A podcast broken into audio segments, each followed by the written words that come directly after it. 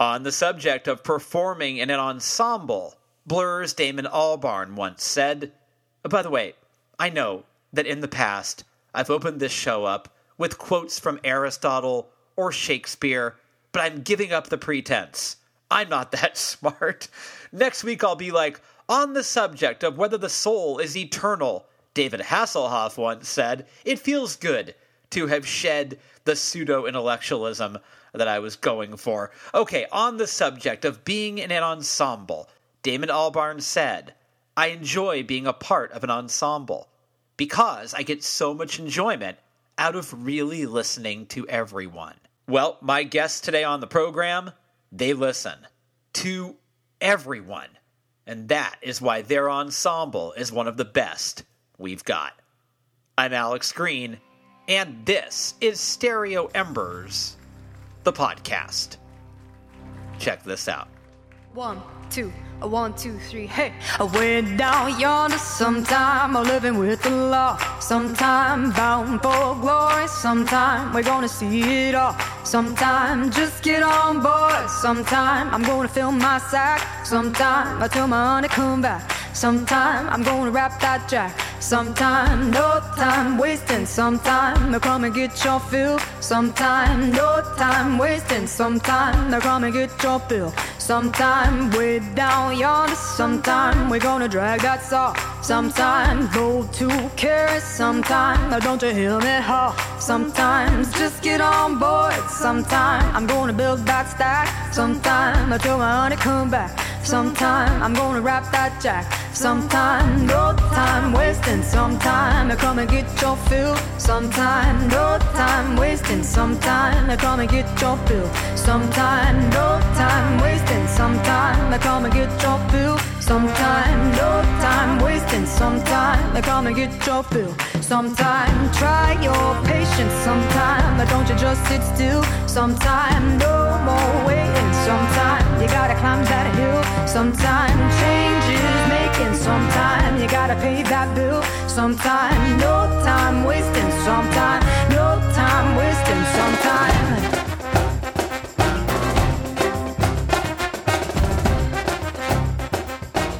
That's some pretty rousing work, my god. Featuring Larkin Poe, that is the music of Nu Deco Ensemble, a band which features my guest today on the program, Jacomo Bairos and Sam Hyken. Let me tell you a little bit about Nu Deco Ensemble. Formed in Miami in 2015, New Deco Ensemble have completely reimagined what a modern orchestra can do. Putting it simply, Sam and Jacomo are two of the most respected and in demand artists in classical music. With Nu Deco Ensemble, they've come together and created an innovative artistic collective that incorporates dance, mixed media, classical, hip hop, blues, and, well, pretty much everything else into its creative cauldron. And what a cauldron it is! Bubbling with innovation, nerve, craftsmanship, diversity, equity, equality, and life. Nu Deco Ensemble is an astonishing fusion of culture and music that results in one of the most transfixing and inspiring experiences you're likely to have in the arts or anywhere. The ensemble has collaborated with Macy Gray, Stephen Marley, Jacob Collier, Kimbra, and Ben Folds. And they're not stopping there. Their album with Larkin Poe is called Paint the Roses Live in Concert, but that's not even scratching the surface of what these guys do. You know what? I'll let them explain, because they can do it far better than I can. So here's me and Sam and Yakimo of Nu Deco Ensemble having a chat right here on Stereo Embers, the podcast.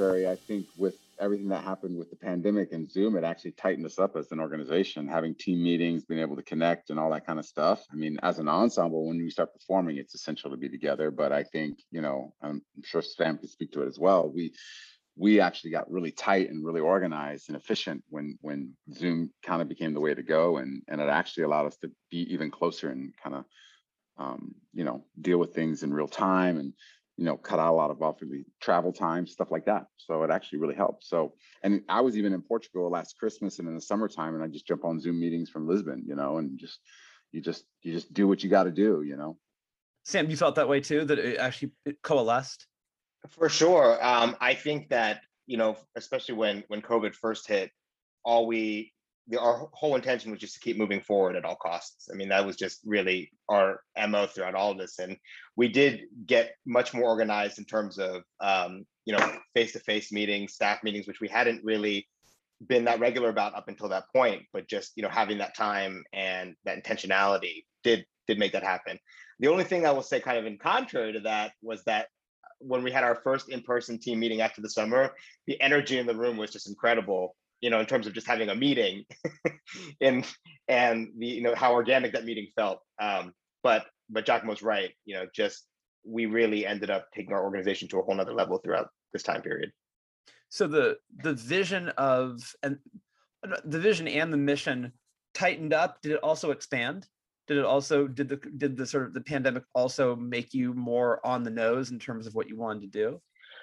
I think it definitely did focus us um, in terms of the intentionality of not just the, the concerts we play, but also um, you know the investment in the, the the long tail of the concert. And you know now that we're releasing so much more content than ever before, um, you know we just released an album with Larkin Poe, which was one of the concerts that we put on during the pandemic, and um, you know we had learned so much about um, you know, all of the concerts that we did were outside, but we were able to capture them in such a high quality manner. I mean, we've been we've been multi-track HD recording and cinematically filming everything from the beginning, but the fact that we didn't have a live audience and anyone who was there was on headphones, we didn't have a PA, and the, the level of quality that we got, it's actually made us even rethink, you know, our our whole our whole um, presentation, you know, in that venue.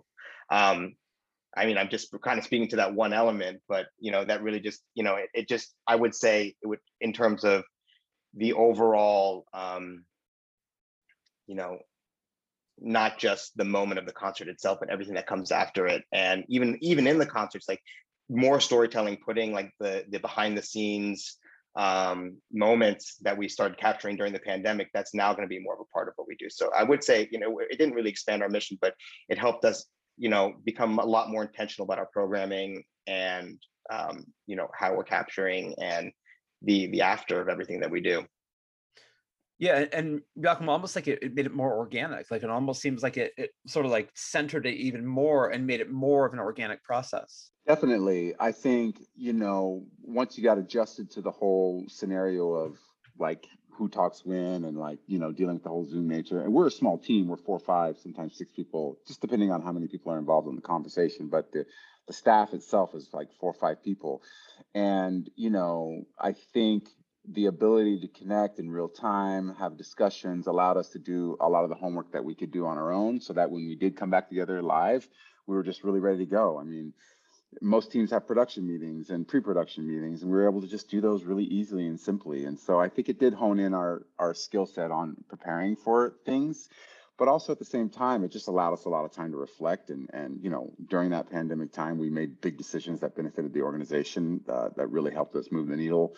Um, everything from our digital releases our video content the the concerts and catalogs of music we wanted to finally release that just kind of holistically looking at the whole big picture of who we are, what we want to be, our education outreach components, the youth ensemble, you know, everything that we had dreamed and wanted to do and really expand upon and really nurture, it gave us all that time and and, and reflection and um, you know, just space to think and dream and understand what it was we want, you know, and that was a sort of big picture thought, but at the same time, we were like raring to go to get some sort of music performance is going. And and Larkin Poe was part of that initial season coming back that we did um, live at the band shell for for the whole year.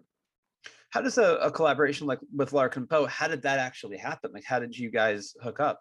Well, Larkin Poe, um, we're part of a management firm called Red Light Management. Uh, it was started by Coran Capshaw, who um, uh, managed Dave Matthews, and uh, you know, so so we tend to always go through those lists, and there tends to be a lot of amazing artists on that roster. Larkin Poe happens to be on that roster, um, and um, we're brought to us by our manager, and you know, we both we had never actually collaborated with a uh, roots rock duo or even done like a real like rock act. This was the first one, and we weren't like you know fully. It, it, it wasn't the aesthetic we we generally tour we generally lead to, but um, you know we ended up booking them for the season. We uh, got on the phone with them, had a really great initial conversation where we talked about set list and you know the idea of you know what the collaboration would look like uh, and then you know i got off to the races arranging they came to us on a friday we had a rehearsal friday night a rehearsal saturday morning and we did the show Saturday night, and that's what you hear on the record. And so, like sonically, right? It was totally new territory for you guys. Did it make you kind of excited about like, wait, this there's more possibilities for us now now that this worked? 100% and i'll have to say that i was skeptical at the beginning i like to call myself an open-minded skeptic you know like i, I want to be I want I want to be open minded to new ideas, and and Sam is always pushing me in one direction. We push each other in directions, right? Like we always he's tagging me on certain artists and certain things. I tag him on other things, and we always kind of find a consensus, and that's how we we program in general. But this one, you know, it came to it came to us for a lot of reasons, of course, like as as Sam mentioned with Red Light, and they were Grammy nominated, et cetera. Of course, we knew they were high level artists, but like I definitely was skeptical about the blues rock aspect of it because you know one thing I am not a fan of is just a loud concert to be loud. The orchestra is a nuanced, beautiful machine that can play the softest of dynamics, that can do such different. Our good friend Aaron Parks calls it Technicolor, you know, like really can like make music go into full Technicolor, full bloom. It's like a kaleidoscope of colors and palettes and sounds and transparency and dynamics. It's like a very amazing, you know, we always say it's the ultimate vehicle for artistic expression because there's no ceilings, walls, or boundaries. However, blues rock is very like it's a thing and it's and it's heavy and it's loud. And I was just like, eh. But you know, the girls, Rebecca and Megan, they're first of all, they were so well versed in classical styles from their childhood. They grew up playing violins and grew up in the Suzuki method. And they're just generally incredible artists. Um, just overall, they they can read, they understand nuance, they understand form, they understand structure, they understand the instruments so it was just kind of a perfect storm of having that be the first if that's going to be a, a, blues rock duo i'm so grateful they were first because it did show us ultimately that they can or we can as an ensemble even adapt to that style which was not something i was 100% certain about so you know we are grateful for them we definitely look for more artists like that this coming year this coming season and and seasons now down the road we're, we're definitely wanting to incorporate that audience because we did find a new audience through them as well. I mean, their audience is incredible. Their audience is like, you know, super passionate, super engaged. Yeah. I mean, hardcore. Like, wow, like very impressive their engagement and and and how authentic it is and how real it is and how vibrant it is. Um, it has to do with many factors, of course, but I think their authenticity is is the key.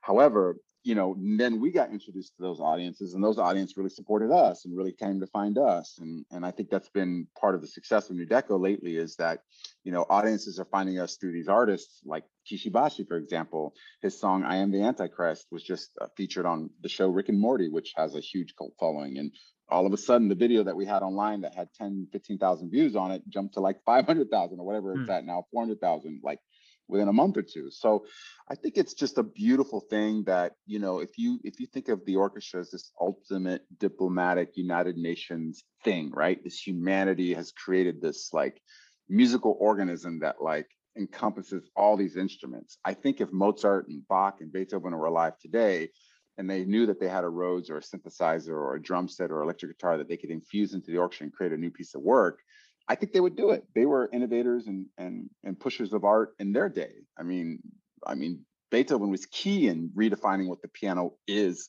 today. When he started his career, the piano was like called the pianoforte. It had like two dynamics and it was really weird. He added cymbals and drums and all kinds of things to pianos. He had this Turkish piano, it was crazy. But ultimately, during his lifetime, the piano came into what it is today.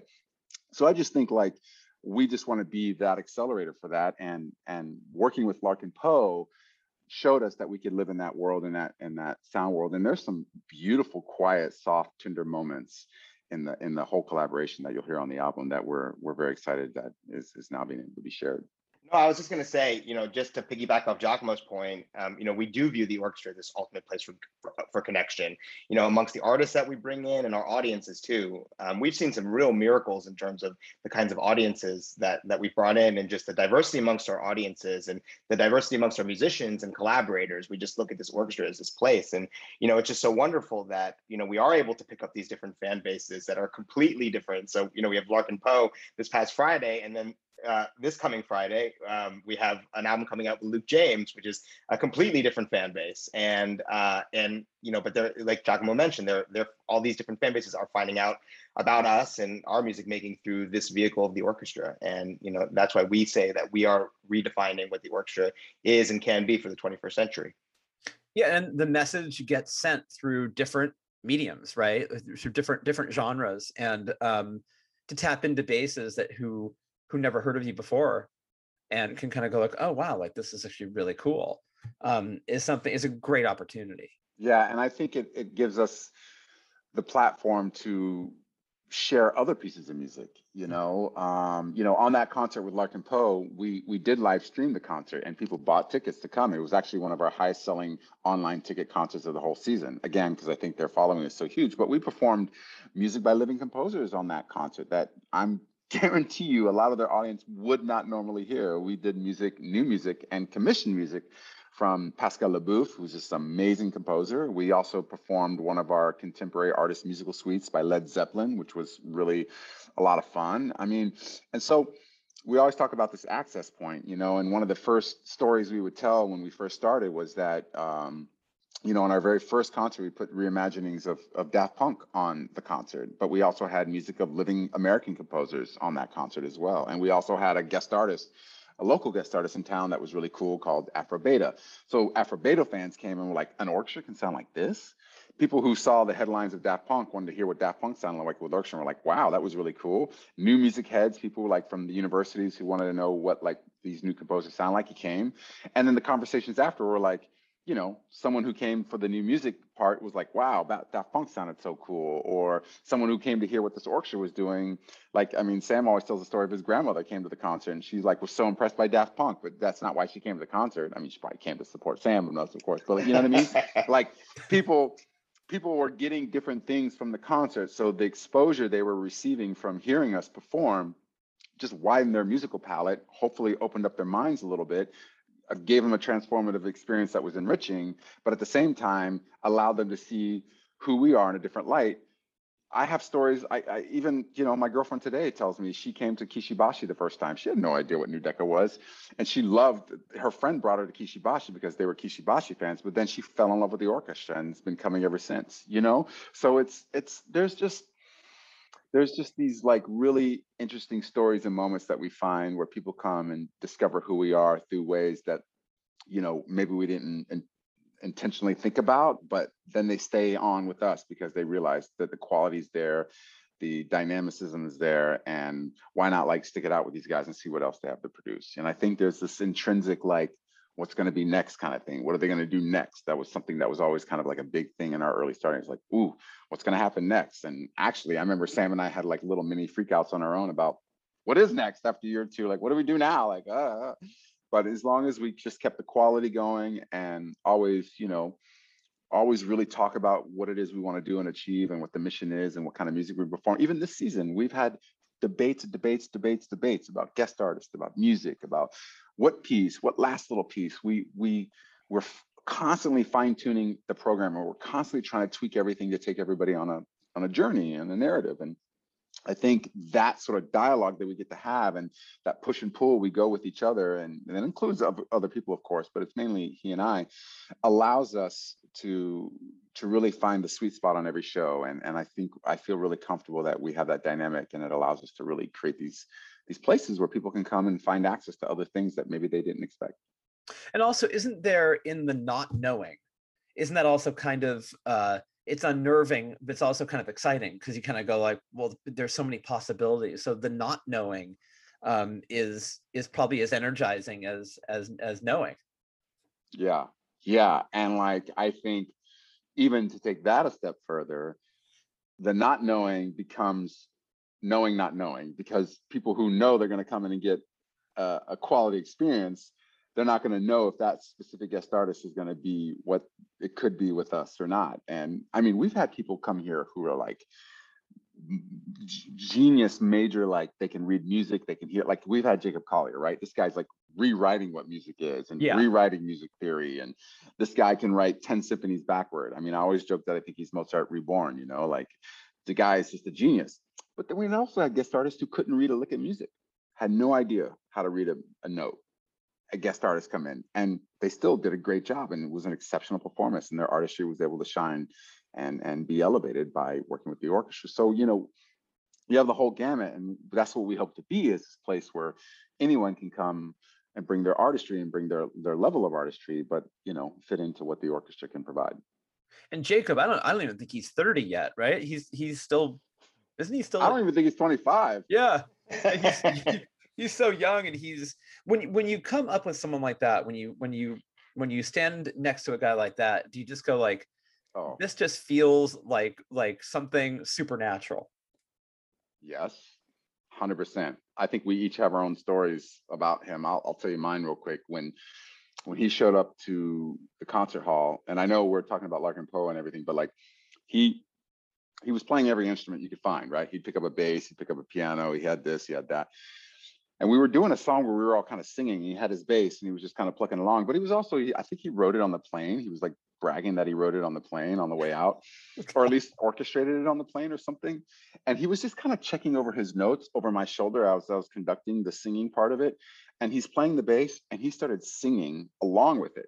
But because it was a small space and he was looking at the score over my shoulder, he was literally singing in my ear. Like he was like four inches from my ear singing. Like, and it was the most perfect, beautiful, amazing thing I've ever heard sonically that close to my. I was like, I cannot believe I'm getting like this like solo recital on this one piece. And it was rehearsed. It was like to this day, I'll never forget the, the the softness of his voice, the way he sang. It was like it couldn't be more perfect how he was singing. I was just like, oh, this is ridiculous. it was so amazing. Sam, what, what was your experience with Jacob? He, he's unbelievable. I guess the best, the the best, quickest story that I could tell was, um, and actually Robert Glasper, when I was with him, we were telling, I was telling him this story, that he couldn't believe it, which was we were we were all sitting out. It was after our show, and we were all like, I think just having a, a drink or dinner. It was like the next day, and and like something was playing, and and Jacob was like, "What tempo you think this is?" And and, and I was like, you know, 130. And so we started having this kind of conversation about like perfect pitch and perfect pick because I I'm I have perfect pitch and so does Jacob obviously. And the way that I learned when we started talking was like you have an emotional connection to a note and you're able to kind of memorize this. Anyway, so I asked him, you know, you think anybody could do the same thing with tempo? And he pulled out his iPhone and he had a list of every single tempo with a piece right next to it. So it's like 110, 109, 108, 107. It's a whole list. And he and he basically has perfect tick too. So I mean, just extraordinary. And also just like one of the most positive and socially intelligent you know in addition to just being musically gifted he's so like he get, makes everybody feel that they're special and important gives everybody the time of day looks everyone right in the eye just like a remarkable human being Yeah, and I, I know what you mean about the whole Mozart reborn. It's sort of like how is a person like that existing on this planet? I mean, it's it he is kind of otherworldly. i think if music is like a source like like you and he's like directly plugged in you know that's like how i look at it it's just like it's like bursting out of him I always think about that where I think there are some people who do um, plug right in, and some people stay plugged into the end, and some people don't get access anymore. It's interesting to see how um, some people can get a little bit lost sometimes and not and lose that connection. He he's not one of them. I think that's going to happen too. i'm just glad that we got to work with him when we did Yeah. i think our timing was very good yeah. Was he a little intimidating um, just to be around? That's so talented. and he's just he's just the nicest human it's hard to be you know i mean yes it's like i i like you know as a writer i think that it's you know it is a little bit unnerving you know knowing you know keep keeping up with a musical brain like that but I, you know he's just such an extraordinary human that it doesn't really matter Yeah, it's interesting. I'm a tennis player, and I was down in college when I was on the court with people who were better than me. I played better, and I did things I didn't know I could do. Um, when you see like, like your game gets upped organically, did you find and do you find that when you're with musicians that are so just staggeringly amazing, and everybody's incredible, but do you find that you your game ups too Jacomo do you, does that is that something you found Oh yeah, hundred percent. I mean, Jacob was a classic example. Uh, actually, our our collaboration with Aaron Parks, the jazz sensation, genius composer, was was another top of mind collaboration that elevated us all. And it's interesting. Certain artists elevate us in certain ways.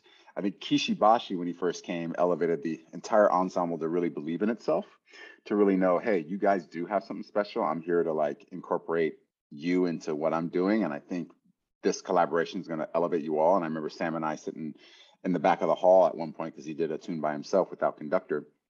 And we just looked at each other and like, this is it. We're, we're finding ourselves. This is who we are. This this is this was the moment. You know, Aaron Parks, I think he elevated our rhythm section because our rhythm section guys, the drummer and keyboard and guitars, they all respected him like tremendously, kind of knew him peripherally. One of them studied with him at one point, but like, you know, he was their recommendation. Um, uh, to uh, to Sam and I, and um, you know, at the same time, like when he sat down and started playing, you could just feel they all raised up. Uh, Jacob was the same way. So I think you know, the eh, Robert Glasper, another one. Like we only got to have one rehearsal with him before we got locked down, and we're going to have him again this year. Uh, I think was just someone who because they command so much respect as an artist, like we just automatically sit up in our chair a little bit differently. Yeah. But the reality is they you know, they elevated our game. I used to have an old tuba teacher. I played the tuba. He used to say, "You hang around shit, you smell like shit." You know, like you just you're gonna not do well if you don't have like the great people around you. And I think it's it's a testament to these guest artists that keep continuing to help elevate us over time. I know what time is. Time is a thief. It'll steal into bed and rob you while you sleep, and you'll never feel. It.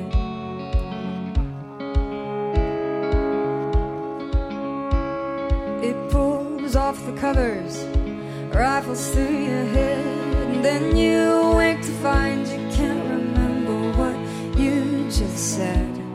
It happens to everyone. Just like the father of my father, time stole his mind, and I can't forget that one fourth of his blood is mine. I try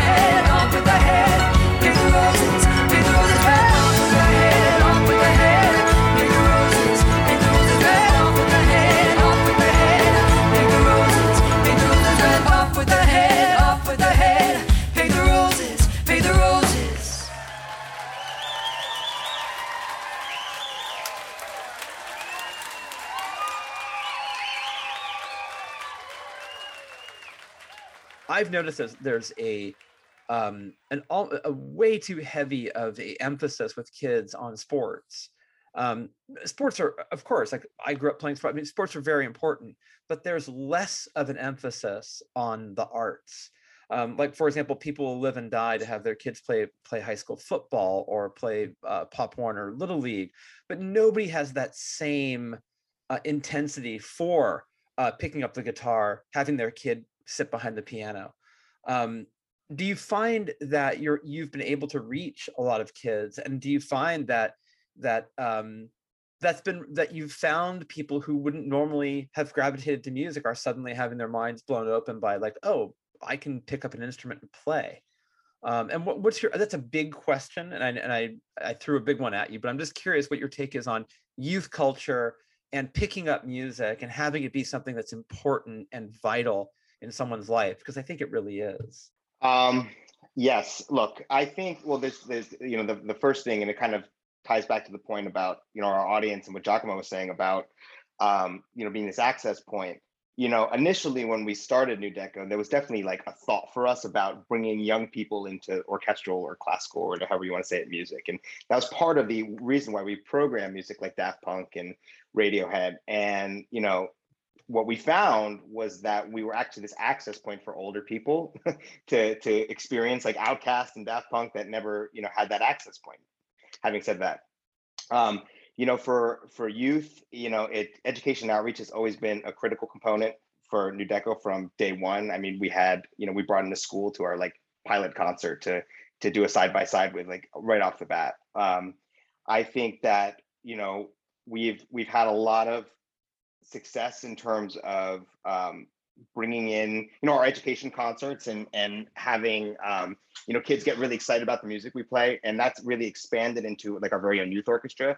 And um, what we have found you know for for people like myself who grew up and it you know did have different creative ideas you know wanted to kind of create my own music but was just very singularly focused on playing the trumpet growing up you know not having that creative opportunity like we really wanted to create that space um, uh, for the classical kids to meet the jazz and rock kids. So we've created our own youth orchestra um, called Nu Deco NXT, which does that. It's it's a young version of Nu Deco Ensemble. It's like our Nu Deco Junior um, that that is a hybrid orchestra. Does all of our repertoire focuses on 21st century performances, um, musical creation, but also has both a wellness and a leadership component as well. So you know we think you know it is a big question because we you know it is so important to us and um, you know our, our edu- now it's like we really think of Miami as being part of that musical educational in, ecosystem, not just in terms of being that source of inspiration, because you know we find that young people are attracted to many different kinds of music, but also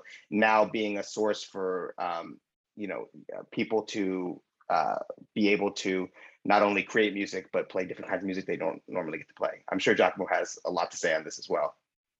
No, I, I, you've kind of, in a nutshell, described the youth orchestra really wonderfully. Uh, however, to speak back to the point of like, you know, sports and education and music, you know, back in my generation, I mean, I'm, I, you mentioned you started this podcast when you were 45. I'm 45 now. And when I was in school, I was in baseball. I had uh, a jazz band at my middle school. There was a string orchestra. There was like two or three bands. There was a very well-rounded education that was put in front of me. And people gravitate towards certain things. Kids would gravitate to shop class, and that would be the engineers and the builders and this. And then people would graduate to football and, and baseball, that maybe they were more athletic or athletic inclined. And people gravitated to the jazz band, people gravitated to the dance corps, people gravitated to the concert band. You know, but when you give a kid all the tools, you can give a kid all the you can give them like a toolbox and they can go in and pick the tools they want to play with and and that's not happening anymore and that's that's that's very discouraging and i think it's uh, a, a sad state of affairs overall education wise with this country that public schools no longer provide that sort of well-rounded diverse opportunity to test the waters and see what you like. You just kind of like assume that you're going to have to do this and do that, and kids just don't. I remember even like going into sixth grade band. My mom asked me the summer before. They're like, they want to know what instrument you want to play. I'm like, I don't know. I've never really even seen an instrument, you know, like. And I remember getting there the first day of band and seeing the trumpets and seeing the drums and seeing the saxophones and seeing clarinets. And then all of a sudden, this big shiny tuba walked out of the band room. This big guy playing this tuba. I was like, wow, look at that thing. Look how cool that thing looks. I want to play that. And I just like kind of pointed at it randomly. And the teacher's like, okay, tuba. I'm like, but uh, I didn't even have time to think about it. So the point is, is like, I was also being groomed to be a pitcher and I was playing second base in, in middle school. And I was talking about like maybe doing like a, a high school baseball high school, you know, like so, but of course, my heart went toward music and I fell in love with it. And then I wanted to be in this band and I'll audition for that band. And then I ultimately went away for school. So it's like I was so lucky and fortunate that I had a middle school that had that.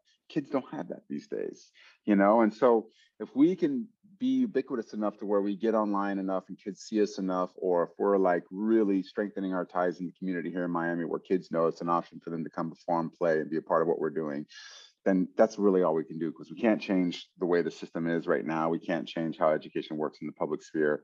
It's certainly gone to this place of testing, testing, testing. And, and we even find kids like who can't come to shows because their teachers are saying, well, they have this test. And I'm like, we're talking about third, fourth, fifth graders who can't come to a concert because they're worried about like some, it's like, it's frustrating if you can't tell already, like coming from it's frustrating. But I think you know, because there's a lack of diversity of that kind of arts education in the public sphere these days, all the more reason to do what we're doing, which is is you know really try to bring all these different styles and genres to a place where kids can kind of see for themselves, test the water, see what they like, you know, and they're very influenced now by social media and pressure. There's so many more pressures on kids than there were in my day, but I think you know we're doing our part to the best we can to, to provide that sort of enrichment for them. Sam, your thoughts on that?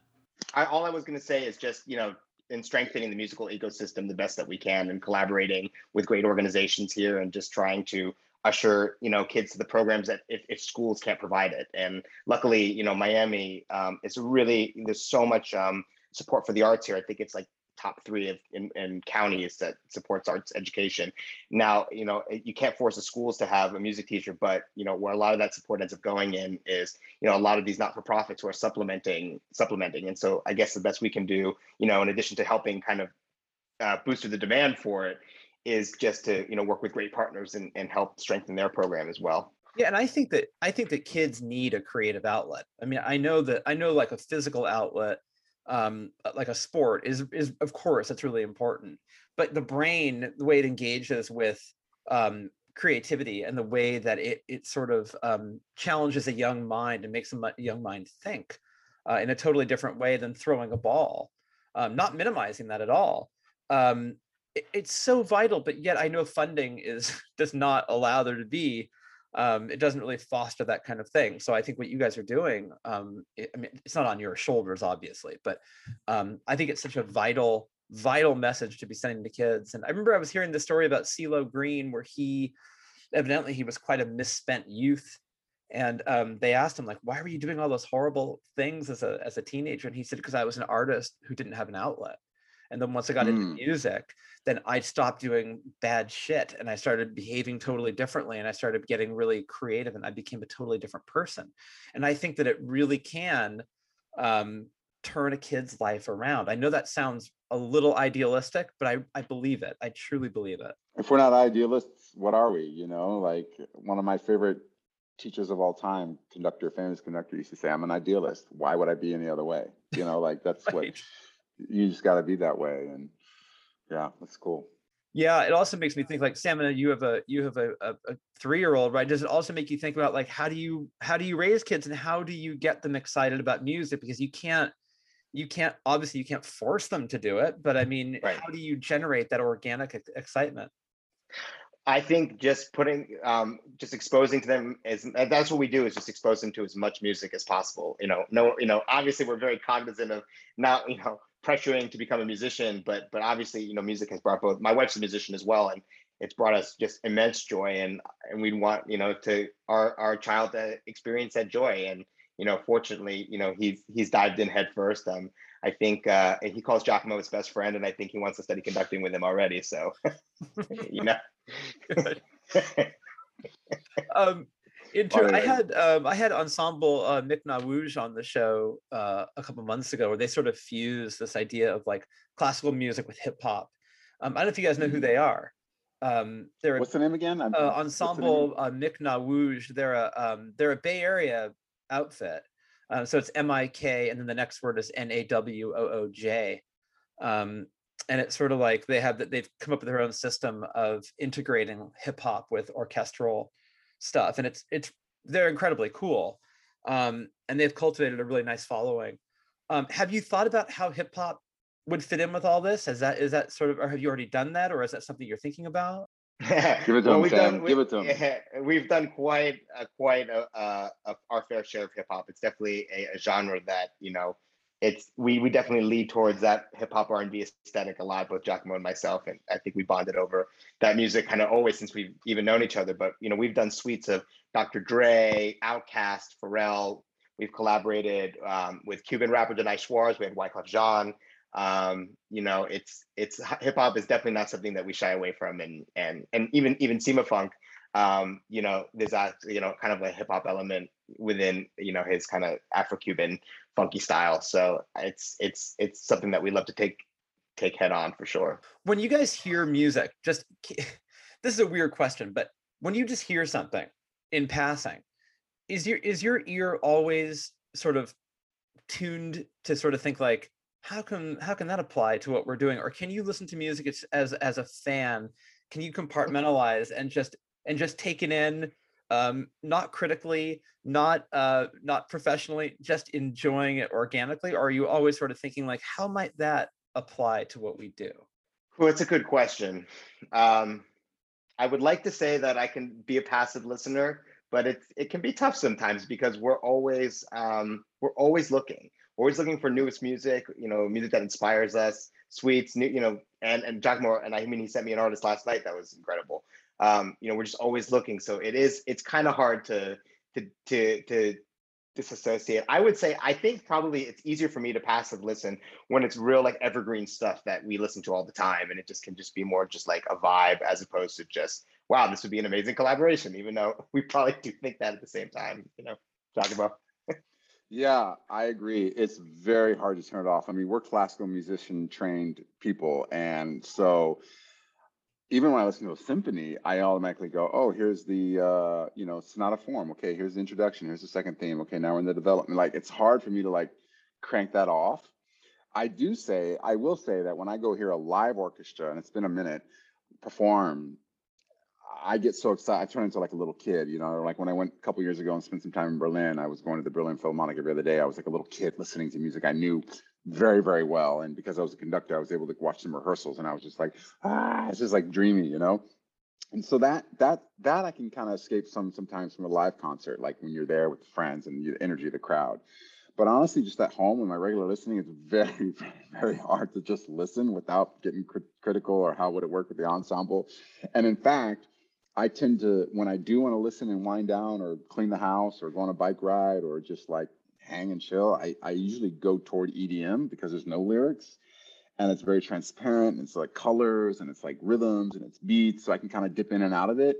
I think that's just kind of what I listen to generally. You know, if I do like a dance party at one in my house, that's what I'll put on. You know, like it's just hard for me to, unless there's like like once the lyrics start, it's hard. You know, and and like a symphony, it's hard. As much as I love it, it, it is hard to disconnect. But that's what I, I- gravitate to in in response. It's funny you say that because I'm a writer, and so for me, my experience with music is lyrics first, right? Because I hear Mm. words are how I how I the world makes sense to me. Um, and I was able to be to be really as when I was younger, you know, like 43. I, I was I was able to be like really delighted by by words. Now, as I've as I've gotten a little bit older, I've become my ear is sort of like, ooh, that's a mistake there. Oh, I wouldn't have put that word there. That meters off. That uh, that that's a that's a cliche. I wouldn't have done that. So I have found myself listening to EDM too because my brain, that critical brain, turns completely off. So I uh, I'm with you on that. I've, I've, I've found that that's a much easier way for me to be a passive listener. Yeah, for sure. no for for for, me it's actually the op first of all i'm like completely the opposite of you i don't know the lyrics to anything i don't listen to like one lyric i'm like music like all the way but since i've been writing more um and um you know transcribing especially you know you're forced to really critically listen to every element you know every little hi-hat you know when i'm like transcribing out a drum part i find myself listening much more intensely to like individual all the individual elements of a song and like picking them out just and and and compartmentalizing them like so much more than I ever did before. It's maddening.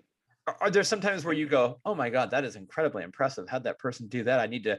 Like, like for example, I I used to go to dinner with a friend of mine who was a chef, and the food would come, and he would start take. You could see him taking it apart in his mind of like, "Oh, what's this? What's this?"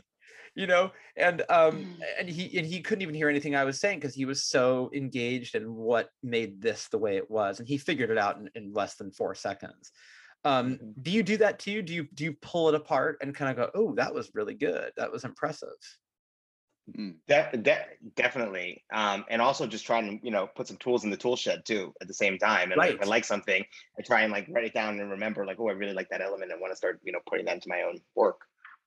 Always on the hunt for new ideas.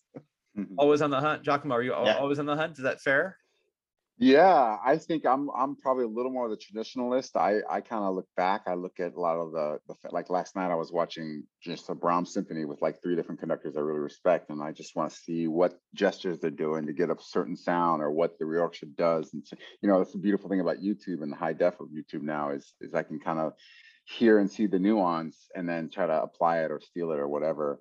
Because I'm not I'm not a writer like Sam is. I mean, I I you know obviously I have ears and whatnot, but I don't I don't write to the extent that he writes and does what he does. He he kind of goes inside the music, whereas I'm like looking at the outside bigger picture, like how can I make this work for everybody involved. So yeah, there's definitely an uh there's definitely a sense of like picking things apart.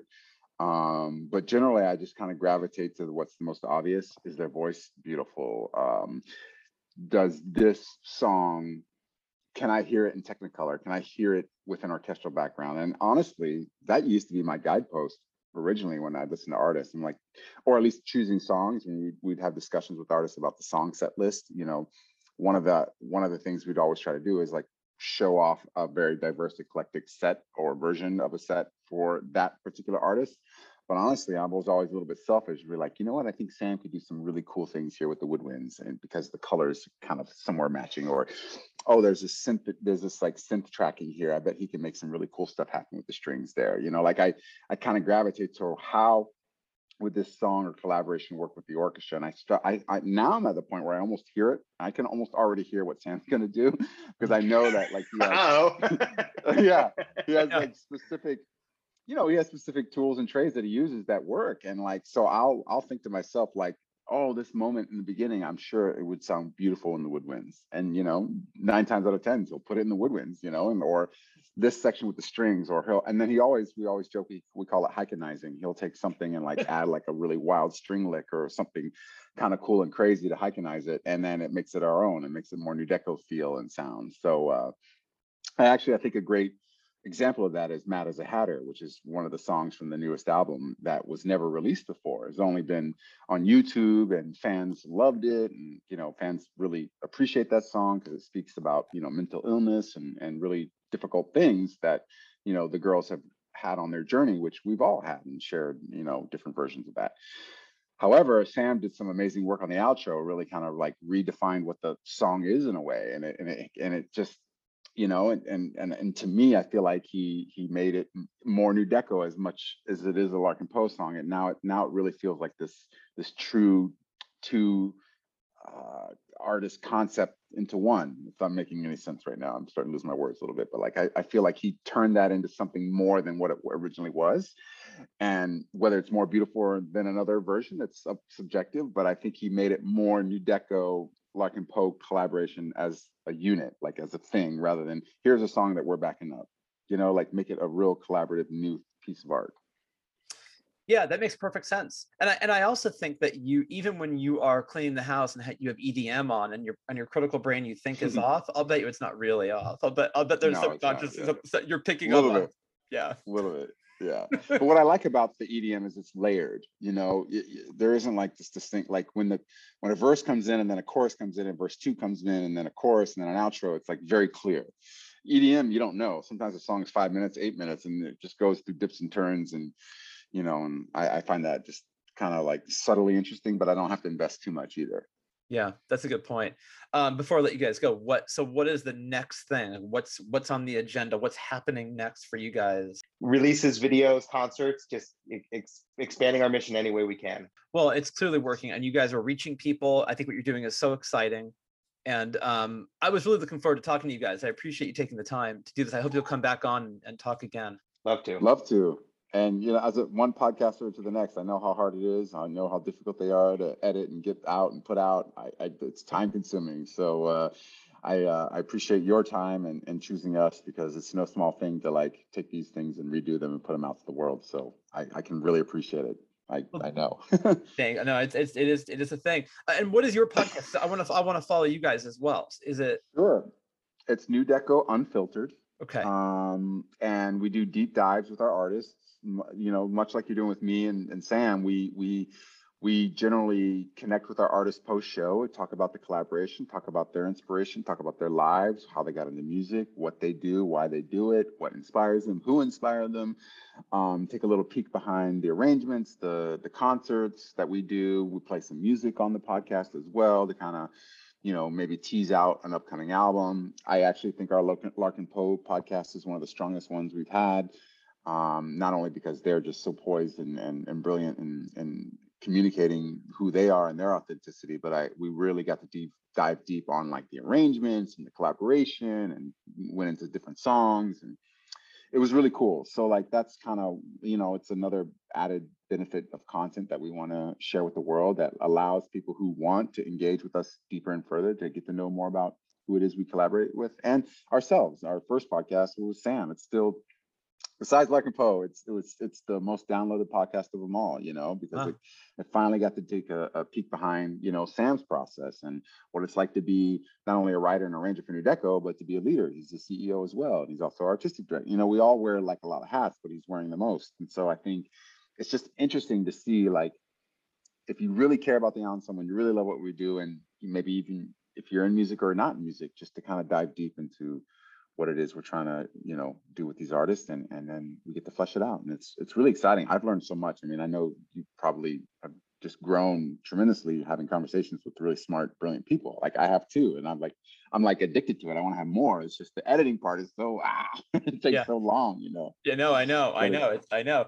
Yeah it's all it all feels to me like it's one big conversation about the creative process which has been incredibly insightful and very helpful and um, I find myself quoting my podcast when I'm teaching, and I'm like, yeah, that's that's a weird sense of of like uh, self promotion. I'm like, you know, my podcast this week, my students are like, ah, fuck off. But uh, but I, I, there are things that it gets said where I'm like, these are really important principles to advance to college students about writing because these things are these you know you guys are pros and you know what you're talking about and um you know, it's it's been incredibly helpful for me as a writer as well. So no, I love I love it. I, am with you. I could do it every day, all day. So um, yeah, yeah, awesome. yeah. So I hope you guys come back on. What what a blast to meet you. I'm I'm so glad to uh, had a chance to chat with you guys, and, and I appreciate you taking the time. Thanks, Alex. Really great to meet you, man. Thank you.